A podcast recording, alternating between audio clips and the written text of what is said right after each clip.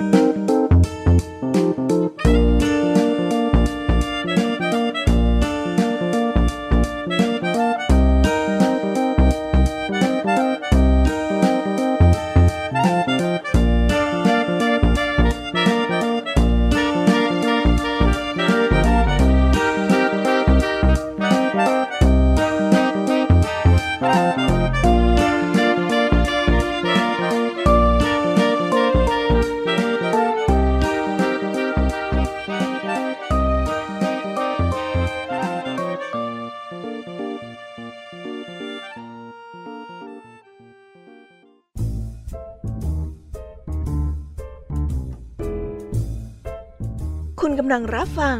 ไทย PBS Radio ต่อจากนี้ไปขอเชิญทุกท่าน รับฟังรายการ นิทานแสนสนุกสุดหันษาที่รังสรรค์มาเพื่อน้องๆ ในรายการ Kiss Hour ค่ะ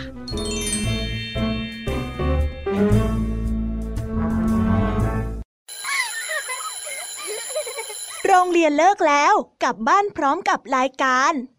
Kids Hours โดยวัญญาชยโย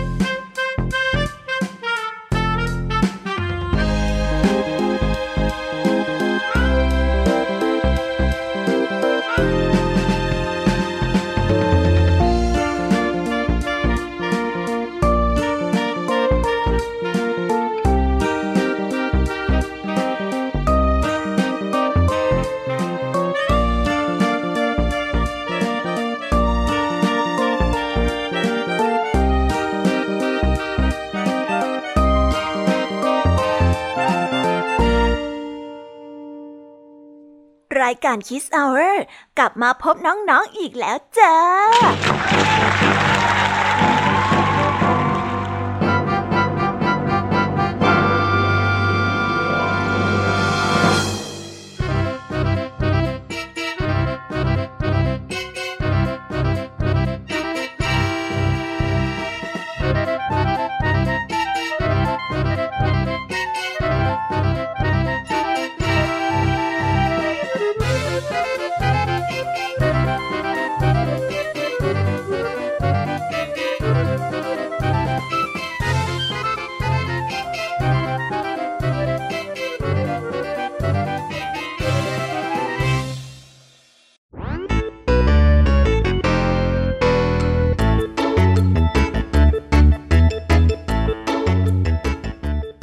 วัสดีน้องๆที่น่ารักชาวรายการคิสเอาเรทุกๆคนนะคะ วันนี้พี่ยามีกับพองเพื่อน ก็ได้นำนิทานสนุกๆมาเล่าให้กับน้องๆได้ฟัง เพื่อเปิดจินตนาการและตะลุยไปกับโลกแห่งนิทานกันอย่างสนุกสนานนั่นเอง น้องๆคงอยากจะรู้กันแล้วใช่ไหมล่ะคะ ว่านิทานที่พวกพี่ไปเตรียมมานั้นเนี่ยจะมีนิทานเรื่องอะไรกันบ้างงั้นเดี๋ยวพี่แอมมี่จะบอกกันเกริ่นไว้ พอให้เรียงน้ำย่อยกันไว้ก่อนนะ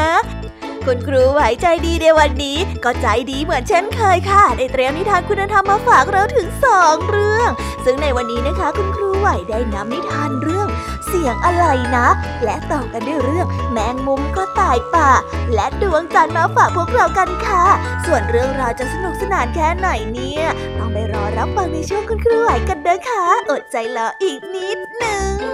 ส่วนพี่ยามีในวันนี้ก็ไม่ยอมน้อยหน้าคุณครูไหวอีกแล้วล่ะค่ะ ได้เอานิทานมาเล่าให้กับน้องๆได้ฟังกันยาวๆต่อจากช่วงคุณครูไหวกันไปเลย ในเรื่องแรกของพี่ยามีนี้มีชื่อเรื่องว่าปฏิหารบนฟ้าฟ้า และต่อกันด้วยเรื่อง กบนักสำรวจ และปิดท้ายด้วยเรื่อง สิงโตขี้กลาดมาฝากกัน ส่วนเรื่องราวจะสนุกสนานแค่ไหนนั้น ต้องไปรอฟังในช่วงของพี่ยามีเล่าให้ฟังกันนะคะวันนี้ลุงทองดีกับเจ้าจ้อยก็ได้เตรียมนิทานสุภาษิตมาฝากพวกเรากันอีกเช่นเคยค่ะ ซึ่งในวันนี้นะคะ มาพร้อมกับสำนวนที่ว่า ตกกระไดพลอยโจร เรื่องราวและความหมายของคำคำนี้จะเป็นอย่างไร เอาไว้ไปรอฟังกันในช่วงนิทานสุภาษิตกันนะคะ ปิดท้ายกันด้วยนิทานของพี่เด็กดีจากทางบ้าน ซึ่งในวันนี้พี่เด็กดีก็ได้เตรียมนิทานแสนสนุกมาฝากน้องๆกันอีกแล้วค่ะ ในวันนี้นะคะ พี่เด็กดีได้เตรียมนิทานเรื่อง เจ้าหญิงเจ้าชายและมังกรมาฝากกัน ส่วนเรื่องราวจะเป็นยังไง ไปรอฟังกันในช่วงพี่เด็กดีจากทางบ้านกันนะคะน้องๆ โอ้โห เป็นยังไงล่ะ แค่ได้ยินแค่ชื่อเรื่องนิทานก็น่าสนุกแล้วใช่ไหมล่ะคะเด็กๆ พี่ยมมีก็ตื่นเต้นที่อยากจะรอฟังนิทานที่แสนสนุกที่พวกเรารออยู่ไม่ไหวแล้วล่ะค่ะ มีแต่เรื่องที่น่าฟังทั้งนั้นเลยนะคะเนี่ยเอาละค่ะ งั้นเรามาเตรียมตัวเตรียมใจไปให้พร้อมกับการไปตะลุยในโลกแห่งนิทานกันเลยดีกว่า ตอนนี้เนี่ยคุณครูไหวได้มารอน้องๆอยู่ที่หน้าห้องเรียนแล้วค่ะ ถ้าหากว่าน้องๆพร้อมกันแล้ว งั้นเรามานับถอยหลังพร้อม ๆ กันเลยดีกว่าค่ะสามสองหนึ่ง let's go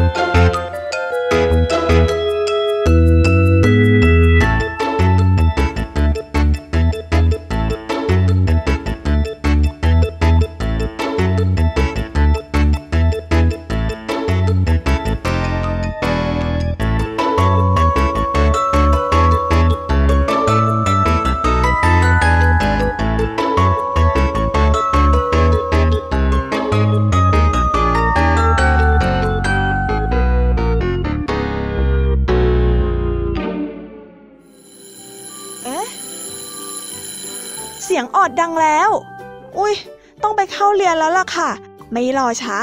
เราไปหาคู่ไหวกันเถอะ ไปกันเลย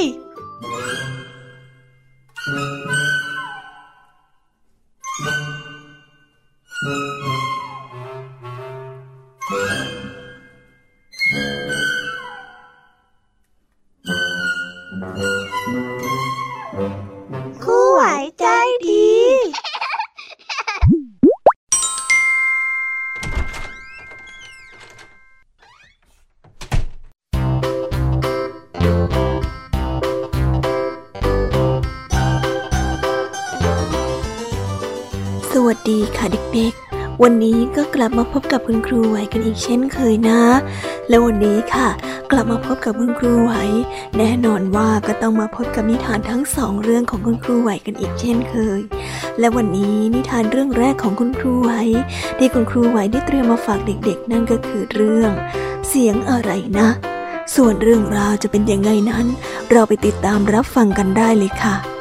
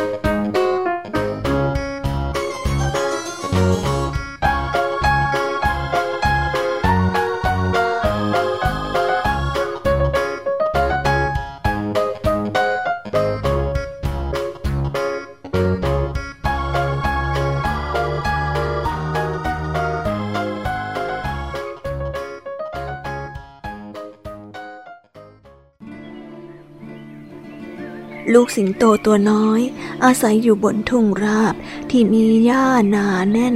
กับแม่และเทีย ซึ่งเป็นพี่สาว ลูกสิงโตชอบเล่นกับแม่และเทียมาก แต่บางครั้ง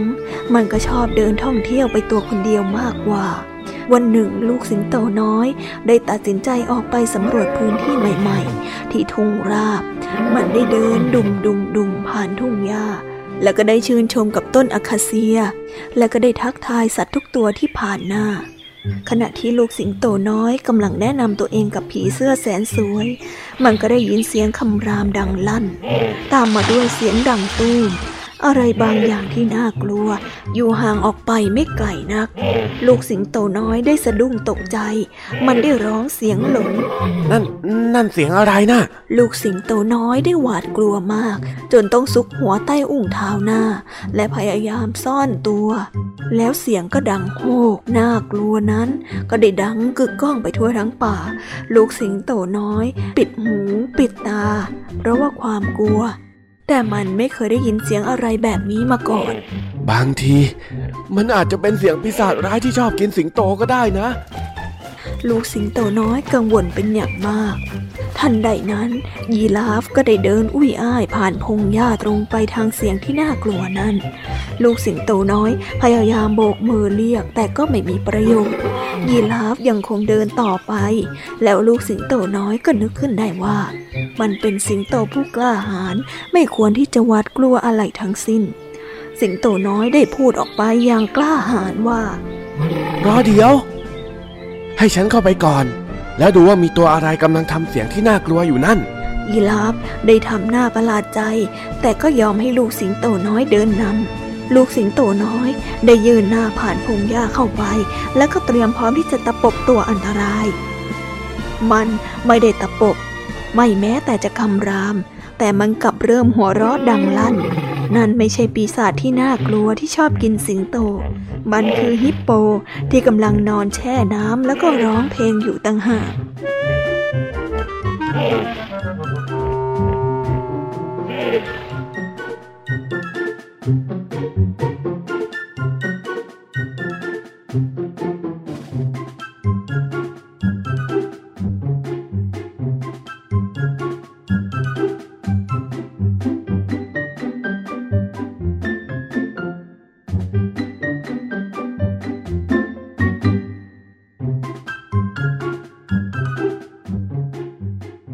แล้วก็ได้จบกันไปแล้วนะคะสำหรับในนิทานเรื่องแรกของคุณครูไหว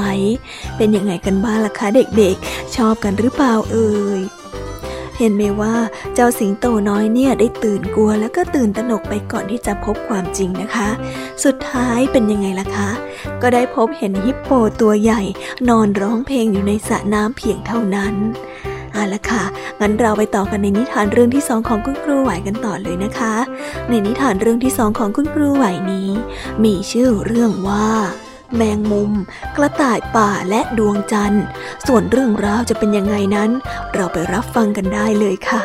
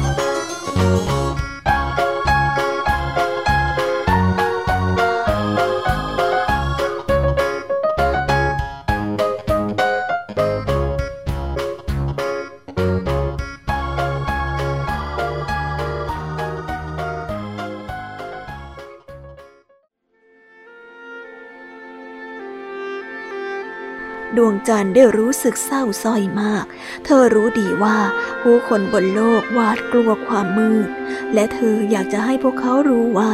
ไม่มีอะไรต้องหวาดกลัวเลย แต่พวกเธอบอกพวกเขาด้วยตัวเองไม่ได้ ดังนั้น เธอจึงขอให้แมงมุมเพื่อนของเธอช่วยได้โปรดนำข้อความไปบอกทุกคนทีนะ ว่าฉันน่ะไม่น่ากลัวอย่างที่เห็นหรอก บอกพวกเขาว่าโลกเนี่ย จะตกอยู่ในความมืดในตอนกลางคืนเสมอ แต่ ไม่จำเป็นต้องหวาดกลัวอะไร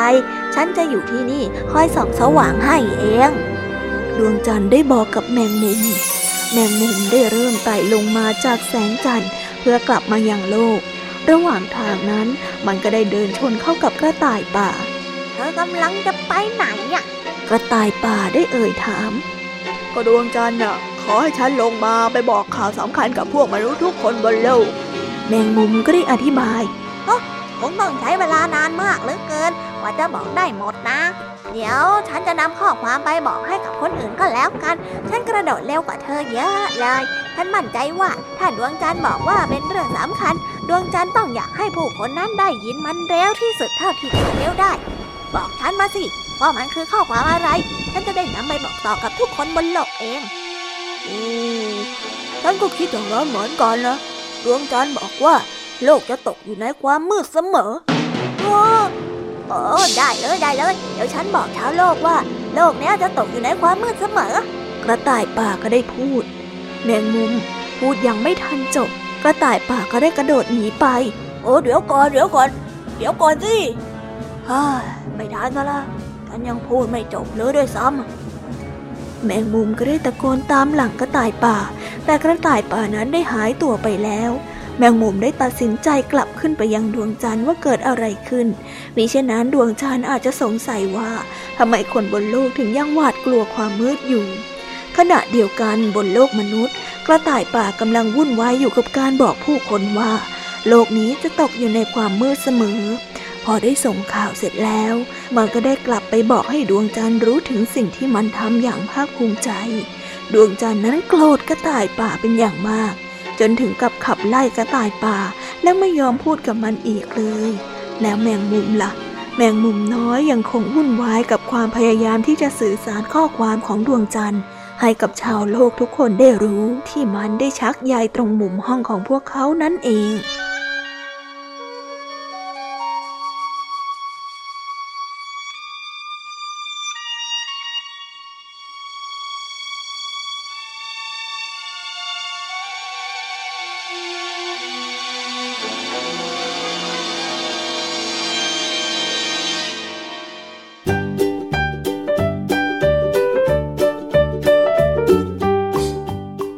ก็ได้จบกันไปเป็นที่เรียบร้อยแล้วนะคะสำหรับนิทานของคุณครูไหวทั้งสองเรื่อง เป็นยังไงกันบ้างล่ะคะเด็กๆ สนุกกันหรือเปล่าเอ่ย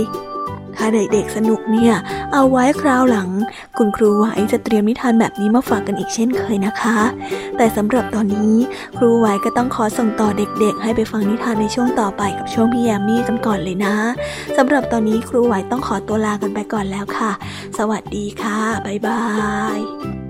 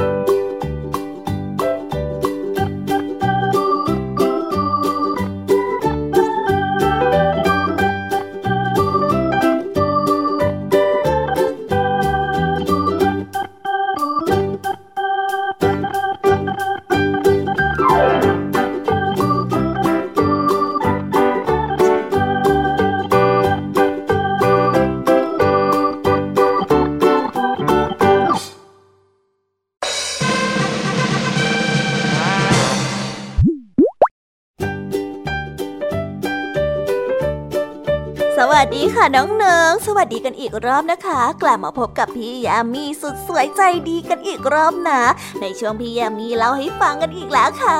นิทานเรื่องแรกที่พี่ยามีได้เตรียมมาเล่าให้กับน้องๆฟังในวันนี้ มีชื่อเรื่องว่า ปาฏิหาริย์บนฟากฟ้าส่วนเรื่องราวจะเป็นยังไงนั้น เราไปติดตามรับฟังกันได้เลยค่ะ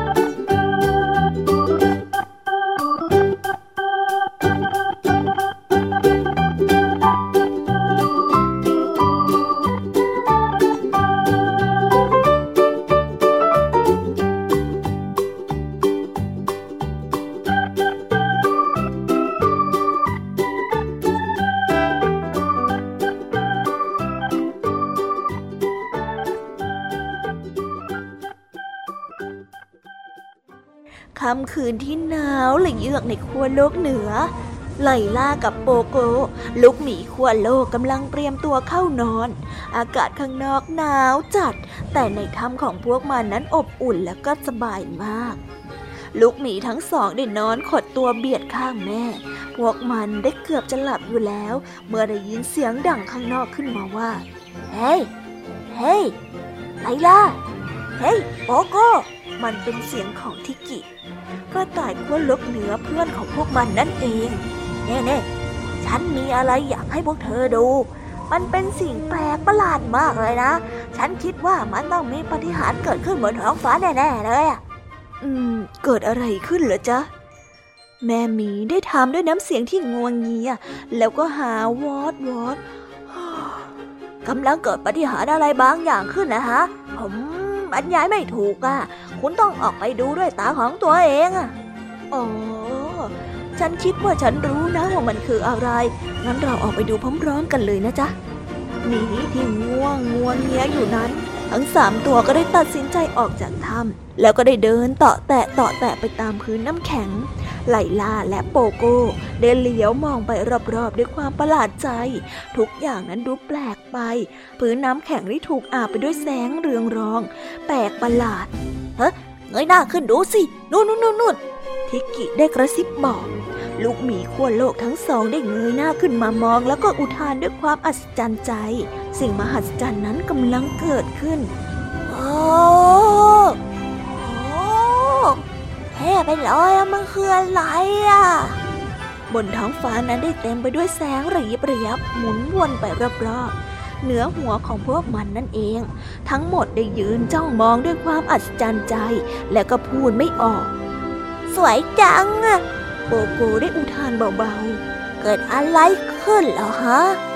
ไลลาก็ได้ถาม มันคือแสงเหนือน่ะจ้ะ แม่หมีก็ได้ตอบไป แล้วมันคือปฏิหารจริง ๆ หรือเปล่าวะฮะ โกโก้ได้ถามด้วยเสียงอันตื่นเต้น แล้วชอบปฏิหารจังเลย ปฏิหารสวยสวย แม่หมีได้คิดอยู่ครู่หนึ่งแล้วก็ยิ้ม ใช่แล้วล่ะเจ้าแม่หมีก็ได้เห็นด้วย มันคือปฏิหารแห่งธรรมชาตินะลูก ดูสิ สวยใช่ไหมล่ะ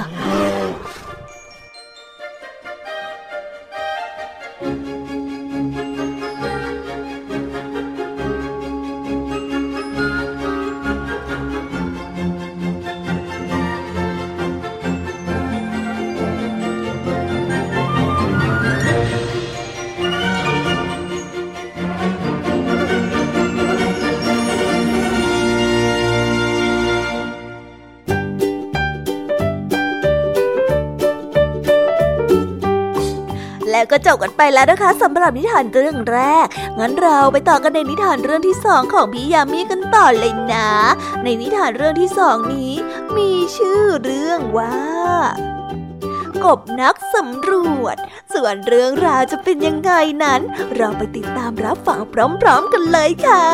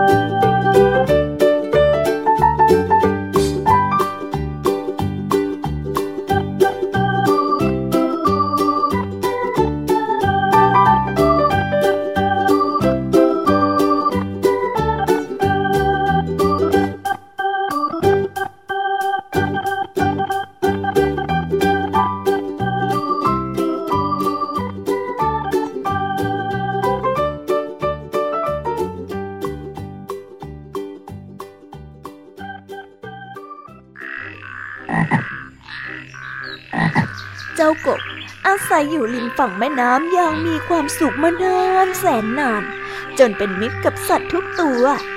นับตั้งแต่ปลาตัวเล็กๆ ไปจนถึงหงที่สวยที่สุด ไม่มีที่ไหนจะดีไปกว่าที่นี่อีกแล้ว แต่เจ้ากบได้แอบมีความฝันลับๆ มันได้ฝันถึงการค้นหาว่า แม่น้ำสายนี้จะไหลไปที่ไหนกบได้นึกวาดภาพว่ามันน่าจะไหลไปที่ไหนสักแห่งที่น่าตื่นเต้นมากๆ อาจจะเป็นในเมืองใหญ่ หรือในป่าต่างแดน หรือจะเป็นชายหาดที่มีแดดจ้า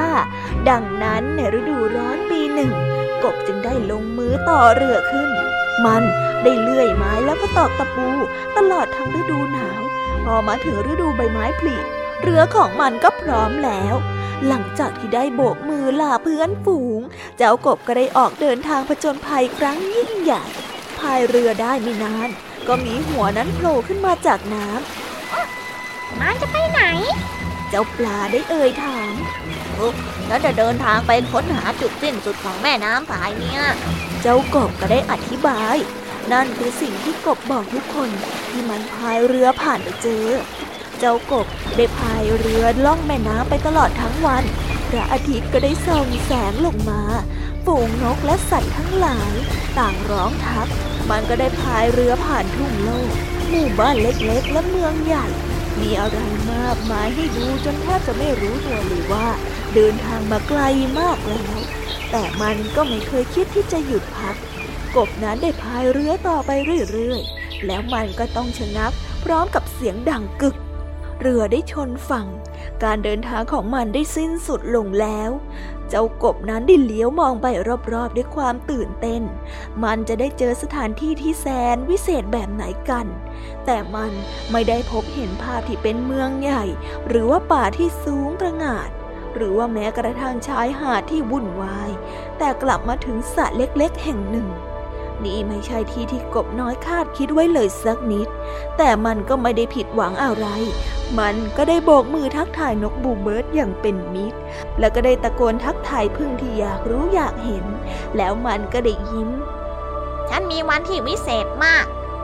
ฉันได้เห็นสิ่งสวยๆมากมาย แล้วก็ได้พบเจอสัตว์ตัวเล็กๆที่น่ารัก ฉันคิดว่าสิ่งที่สำคัญที่สุดไม่ได้ขึ้นอยู่ว่าเรากำลังจะไปที่ไหน แต่มันขึ้นอยู่กับว่า เรา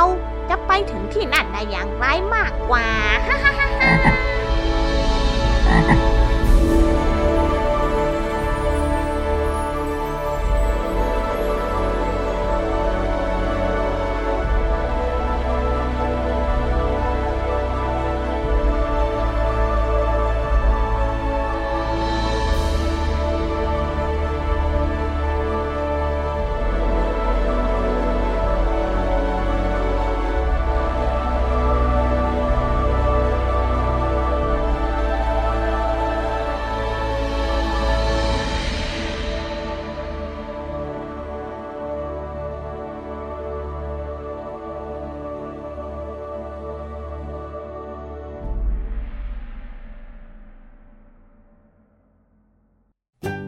เป็นยังไงกันบ้างล่ะคะน้องๆ แล้วก็ได้จบกันไปเป็นที่เรียบร้อยแล้วนะสำหรับนิทานในเรื่องที่สองของพี่แยมมี่เป็นยังไงกันบ้างล่ะคะน้องๆ สนุกกันหรือเปล่าเอ่ย้าน้องๆสนุกและยังไม่จุใจกันเนี่ยงั้นเราไปต่อกันในนิทานเรื่องที่สามของพี่ยามีกันต่อเลยนะคะ ในนิทานเรื่องที่สามของพี่ยามีนี้ มีชื่อเรื่องว่า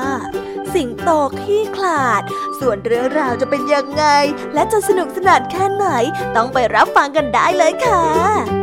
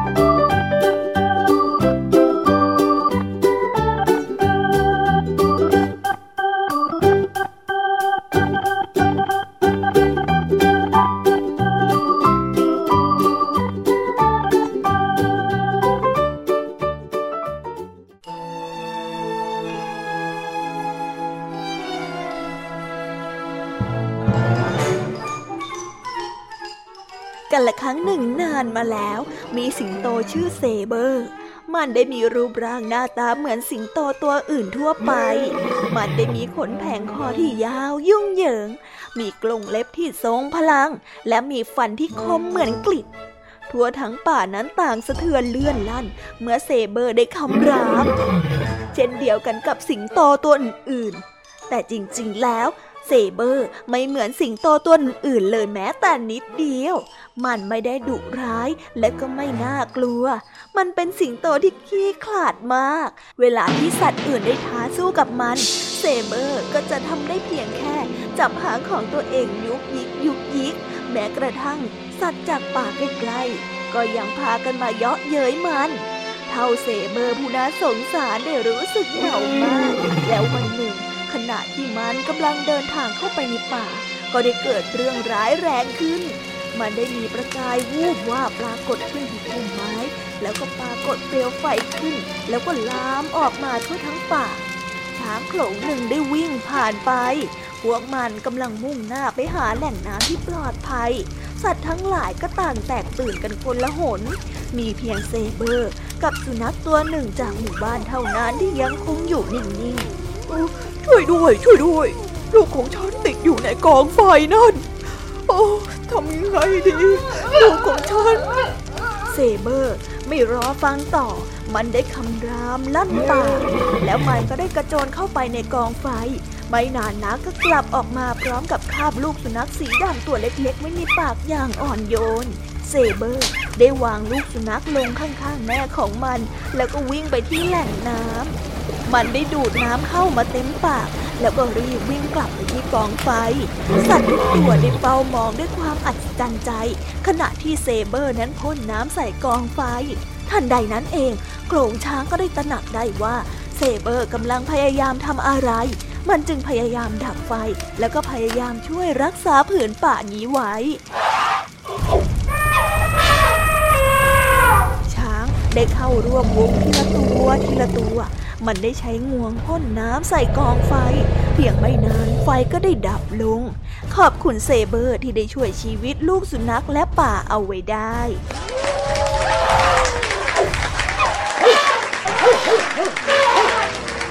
ในที่สุด สัตว์ตัวอื่นก็รู้ว่าเซเบอร์ไม่ใช่สิงโตที่ขี้คลาดเลยสักนิด มันเป็นสิงโตที่กล้าหาญเป็นอย่างมาก สิงโตที่กล้าหาญที่ไม่ชอบการต่อสู้นั่นเอง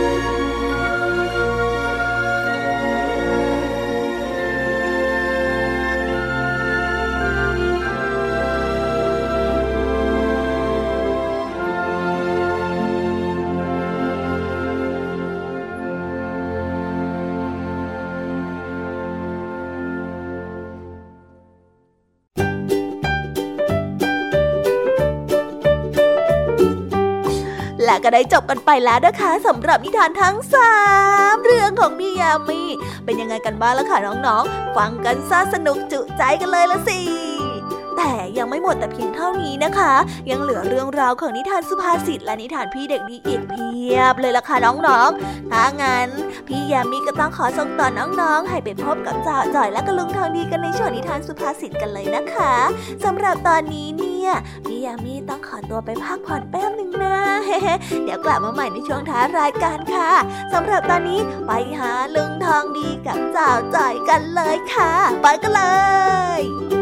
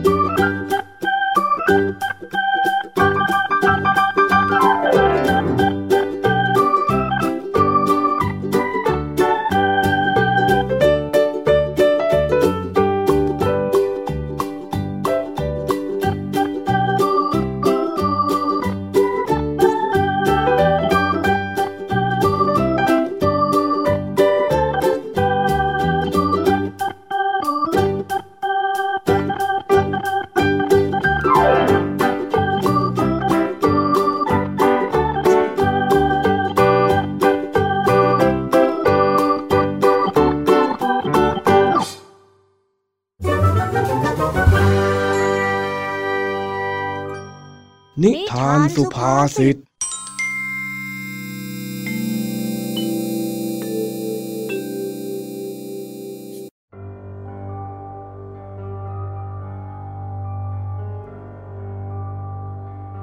่ำคืนดึกดื่น ขณะที่ลุงทองดีกำลังหลับอยู่ จู่ๆ ก็ได้ยินเสียงเคาะประตูดังขึ้นจากหน้าบ้าน เฮ้ย อะไรกัน ใครมาเคาะประตูตอนนี้เนี่ยฮะ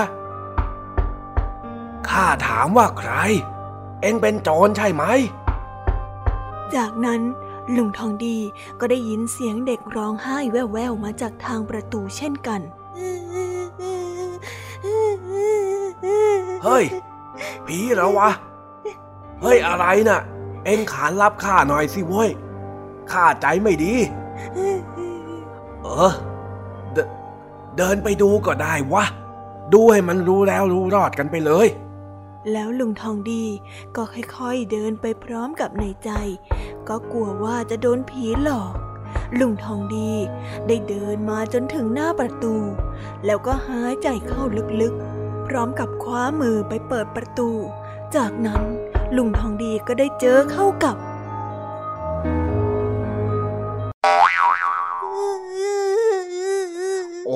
ยไอ้จ้อย เอ็งมานั่งร้องไห้ดึกดื่นอะไรอยู่ตรงหน้าบ้านข้าเนี่ยฮะข้าละตกใจหมด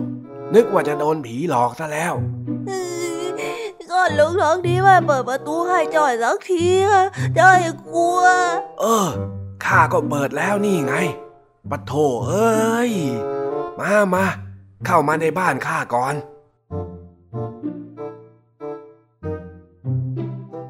อะไหนลองบอกมาสิ ว่าทำไมเองถึงมาหาข้าดึกดึกเดินเดินๆแบบนี้เนี่ย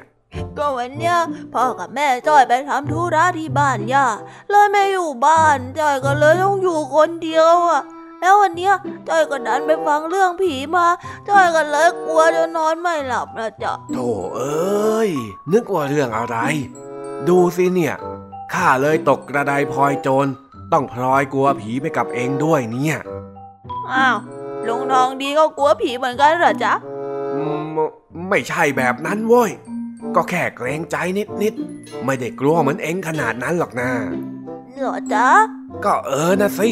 คนอย่างข้าไม่เคยกลัวอะไรทั้งนั้นแหละ ไปไป ไปนอนกันได้แล้ว จากนั้นลุงทองดีกับเจ้าจ้อย ก็นอนคุยกันในมุ้งต่ออืมลุงน้องดีจ๊ะลุงน้องดี อะไรเอ็งจะเรียกข้าทำไมฮะ จ้อยสงสัยที่ลุงทองดีบอกว่าโตกระไดพลอยโจรนะจ๊ะมันคืออะไรเหรอจ๊ะ อ๋อ มันเป็นสำนวนไทย ที่หมายความว่าจำเป็นจะต้องเข้าไปเกี่ยวข้องกับเหตุการณ์ที่เกิดขึ้น โดยไม่ทันได้หลีกเลี่ยง เหมือนกับที่ข้าต้องมากลัวผี เอ้ย มาเกรงใจผี เหมือนอย่างที่เอ็งกลัวอยู่นี่ไงล่ะ โถเอ้ย ข้ากำลังนอนเพลินๆกำลังฝันถึงเลขเด็ดอยู่เลยเชียวอ๋อแล้วลุงทองดีไม่กลัวผีเหรอจ๊ะเฮ้อระดับข้าไม่กลัวอะไรอยู่แล้ว งั้นลุงทองดีเคยได้ยินเรื่องผียายแมนไหมจ๊ะ ไม่เคยได้ยินอะไรทั้งนั้นแหละ ไปนอนได้แล้วเราอะข้าง่วงแล้ว เอ้าลุงทองดีไม่กล้าฟังเหรอจ๊ะทำไมข้าจะไม่กล้าล่ะฮะ ข้าแค่ไม่อยากฟังเฉยเฮ้นั่นแน่ลุงทองดีกลัวซิๆเออ ไอ้นี่ ก็ข้าบอกว่าไม่กลัวไง อะ ไหนเองเล่ามาสิ มันจะสักแค่ไหนกันเชียวผียายแมนเองน่ะ คือมันเป็นอย่างนี้นะลุงทองดีไอ้แดงมันเล่าให้จ้อยฟังว่า เมื่อหลายสิบปีก่อน ที่หมู่บ้านของเราน่ะ มีผู้หญิงแก่ๆคนหนึ่งชื่อยายแมน แกไม่มีญาติ แกเป็นคนที่ขี้เหงามากๆ แต่ละวันนะ ตอนที่แกมีชีวิตอยู่ แกจะชอบไปเคาะประตูบ้านของชาวบ้านแถวเนี้ยเพื่อนั่งคุยให้ขายเหงาไปวันๆนะจ๊ะ แล้วมันยังไงฮะ ข้าไม่เห็นว่ามันจะน่ากลัวตรงไหนเลยก็นั่นมันตอนมีชีวิตยังไงล่ะจ๊ะลุง แต่หลังจากที่ยายแกเสียชีวิตลงไปแล้วนะ ชาวบ้านแกก็ได้ยินเสียงเคาะประตูในทุกๆคืน แล้วก็รู้สึกเหมือนว่ายายแม้นน่ะ ไม่ได้ไปไหนเลย ได้แต่วนเวียนอยู่รอบๆหมู่บ้านแล้วนี่แหละจ้ะเฮ้ยจ้อยเล่าแล้วจ้อยยังกลัวเลยอะเฮ้ยกลัวอะไรไม่เข้าเรื่อง ถ้ายายแม้นมีจริง ให้มาเคาะประตูข้าทีเถอะ เดี๋ยวข้าจะไปเปิดประตูรับ ลุงอะพูดอะไรไม่เข้าท่าเลยอะเดี๋ยวถ้ามาจริง ๆ แล้วจะวิ่งป่าราบกันนะ มาสิ เดี๋ยวจะได้เจอดีกับพระของข้า เอาละนอนนอนดึกแล้วนอนได้แล้วพวกเราเนี่ย หลังจากที่ทั้งสองลุงหลานเงียบไปได้ไม่นาน จู่ๆก็มีเสียงเคาะประตูดังขึ้น ดังขึ้น ดังขึ้นเรื่อยลุ ง ลุงได้ยินเสียงเคาะประตูไหม ลุง ยายแม่เฮ้ย เฮ้ย พูดเป็นเล่นมาเนี่ยไอ้จ้อยเราหนีกันเถอะลุง ไม่ได้ไม่ได้ ต้องไปดู เอ็งไปเปิดประตูดูสิเจ้าจ้อย ไม่เอาจะไม่ไป เอางั้นไปพร้อมกันก็ได้เอาเอ้ย เอาเอ็งเปิดสิลุงทองดีได้เปิด เอ็งนั่นแหละเปิด ลุงทองดีเปิด เอานะเอ็งนั่นแหละๆทั้งคู่จึงเดินไปเปิดประตูพร้อมๆกัน ในขณะเดียวกันก็ได้ยินเสียงเคาะประตูดังขึ้นเรื่อยๆ พี่ทองดีทำไมไม่เปิดประตูเนี่ย ฉันเคาะประตูจะพังแล้วนะ อ้าว นั่งท้องกวาวเองเหรอ อ้าวแม่ ก็ใช่นะสิ ไปเจ้าจ้อยกลับบ้านกัน พอดีว่าธุระน่ะเสร็จเร็ว แม่ก็เลยรีบกลับบ้านมาน่ะ กลัวว่าเองจะอยู่คนเดียวไม่ได้ ขอบใจนะพี่ทองดีที่ช่วยดูแลเจ้าจ้อยนะจ๊ะไม่เป็นไรไม่เป็นไรแหมลุงทองดีตีเนียนเชียวนะไหนบอกไม่กลัว แต่เปิดประตูนี่มือสั่นพับพับพับพับพับพับพับเลย ก็ข้าก็ตกกระไดพลอยโจรกลัวไปเพราะเองนั่นแหละไอ้จ้อย ถ้าข้าอยู่คนเดียวข้าก็ไม่กลัวหรอก เป็นอะไรกันเนี่ยสองลุงหลานเนี่ยฮะ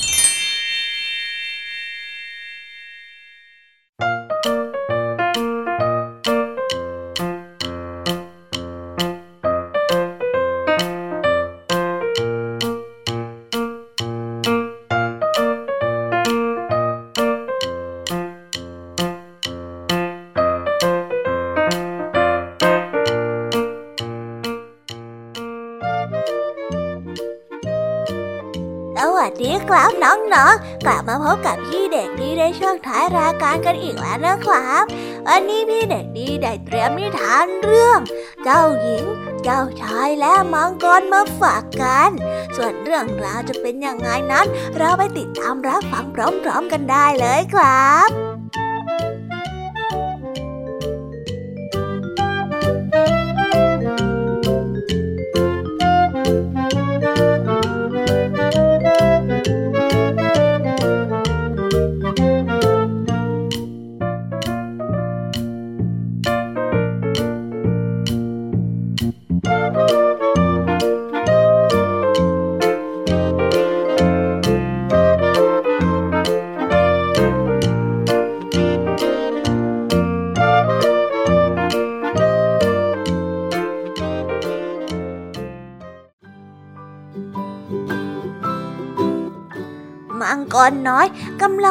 หนังสือเกี่ยวกับผู้ชายร้ายกาจใส่เสื้อเกราะที่ชอบทำร้ายทุบตีมังกร มันได้รู้สึกวิตกกังวลแล้วก็หวาดกลัวมากนั้นใดนั้นเจ้ามังกรน้อยก็ได้ยินเสียงดังเอะอะอยู่ข้างนอกไม่นะไม่ไม่ไม่นักฆ่ามังกรแน่ๆเลยมังกรน้อยได้คิด แล้วมันก็มุดซ่อนตัวอยู่ใต้ผ้าห่ม ด้านนอก เจ้าหญิงปิ๊ปป้า และเจ้าชายปิ๊บแล้วก็บารอนเบอร์ริสน้อยกำลังเดินเข้ามาที่เนินเขา บารอนเบอร์ริสได้ร้องเสียงดังแล้วก็โบกดาบของเล่นใบมา เอ้ยเราไปล่ามังกรกันเถอะ ไปด้วยกันไหมล่ะ เบอร์ริสก็ได้เอ่ยชวน ไม่ล่ะ ขอบใจมากเลยนะเจ้าหญิงปิ๊ปป้าก็ได้บอกกับเจ้าชาย เบอร์ริสก็ได้ร้องเพลง คนขี้คลาด คนขี้คลาด คนขี้คลาดเจ้าพวกคนขี้คลาด เจ้าชายปิ๊ดก็ได้โกรธมาก เราไม่ได้ขี้ขลาดนะ ดูนี่สิรอยเท้าของมังกรน่ะบอริสได้ร้องบอก ทั้งสามได้เดินตามรอยเท้าขึ้นไปที่ประตูบ้านของมังกรน้อย บอริสก็ได้บอกไปว่า เออ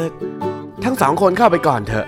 ฉันจะยืนรออยู่ข้างนอก และเฝ้าประตูนี้ไว้ เผื่อว่ามังกรจะพยายามหนียังไงล่ะ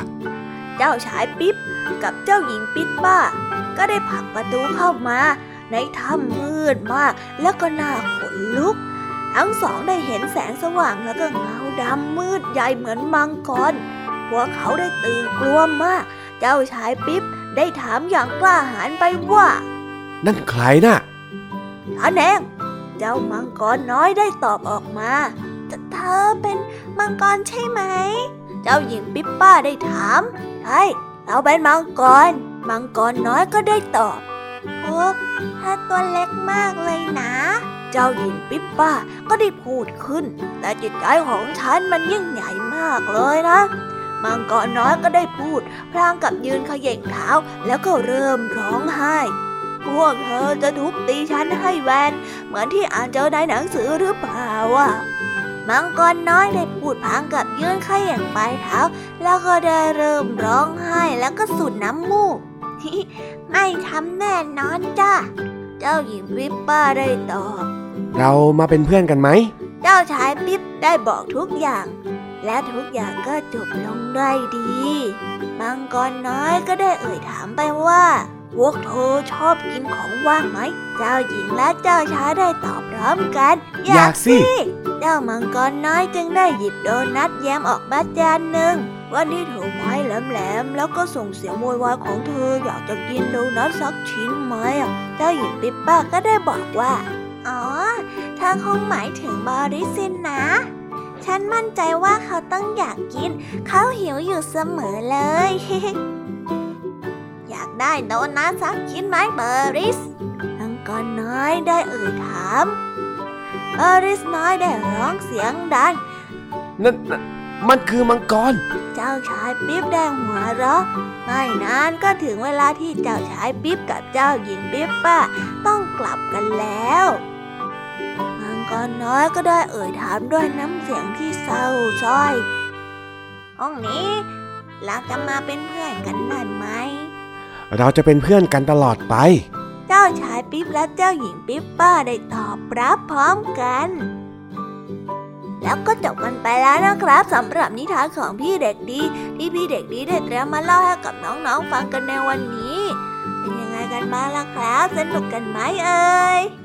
ถ้าสนุกเนี่ย เดี๋ยวคราวหลังพี่เด็กดีจะได้เตรียมนิทานแบบนี้มาฝากกันอีกเช่นเคยนะครับ แต่สำหรับวันนี้พี่เด็กดีต้องขอตัวลากันไปก่อนแล้ว ไว้พบกันใหม่นะบายบายสวัสดีครับ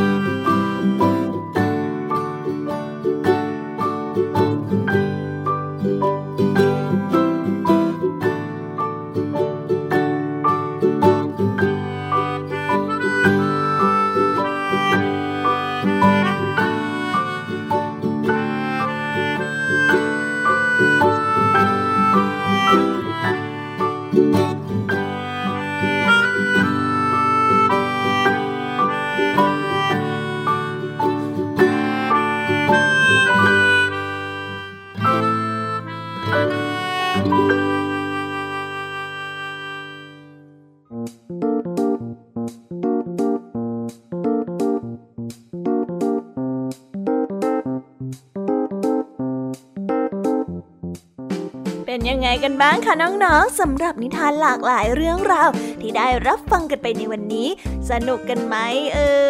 ยหลากหลายเรื่องราวที่ได้นำมาเนี่ย บางเรื่องก็มีข้อคิดสะกิดใจ บางเรื่องก็ให้ความสนุกสนานและก็เพลิดเพลิน แล้วแต่ว่าน้องๆ จะฟังแล้วเห็นความสนุกในแง่มุมไหน ส่วนพี่แยมมี่แล้วก็พ่องเพื่อนเนี่ย ก็มีหน้าที่ในการนำนิทานมาส่งตรงถึงน้องๆ เท่านั้นเองละค่ะ และวันนี้นะคะ เราก็ได้ฟังนิทานกันมาจนถึงเวลาที่กำลังจะหมดลงอีกแล้วค่ะ ใครที่ฟังไม่ทัน หรือว่าฟังไม่ครบเนี่ย ก็สามารถไปย้อนฟังกันได้ที่เว็บไซต์ไทย PBS Radio นะคะ หรือแอปพลิเคชันไทย PBS Radio ได้นะ ถึงเวลาต้องกล่าวคำลาแล้วอะ พี่ยามีต้องคิดถึงน้องๆอีกแน่เลย แต่ไม่ต้องห่วงนะคะน้องๆ พี่ยามีขอสัญญาว่า เราจะกลับมาพบกันใหม่ พร้อมกับนิทานที่แสนสนุกแบบนี้กันอีกแน่นอนค่ะ น้องๆ อย่าลืมนำข้อคิดดีๆ ที่ได้จากการรับฟังนิทานแสนสนุกของครูไหว พี่ยามีลุงทองดี และนิทานจากพี่เด็กดีในวันนี้ไปใช้กันด้วยนะคะเด็กๆ เอาไว้พบกันใหม่ในวันพรุ่งนี้นะสำหรับวันนี้ พี่ยามีและรายการ Kiss Hour ก็ต้องขอตัวลากันไปก่อนแล้วล่ะค่ะ สวัสดีค่ะ บ๊ายบาย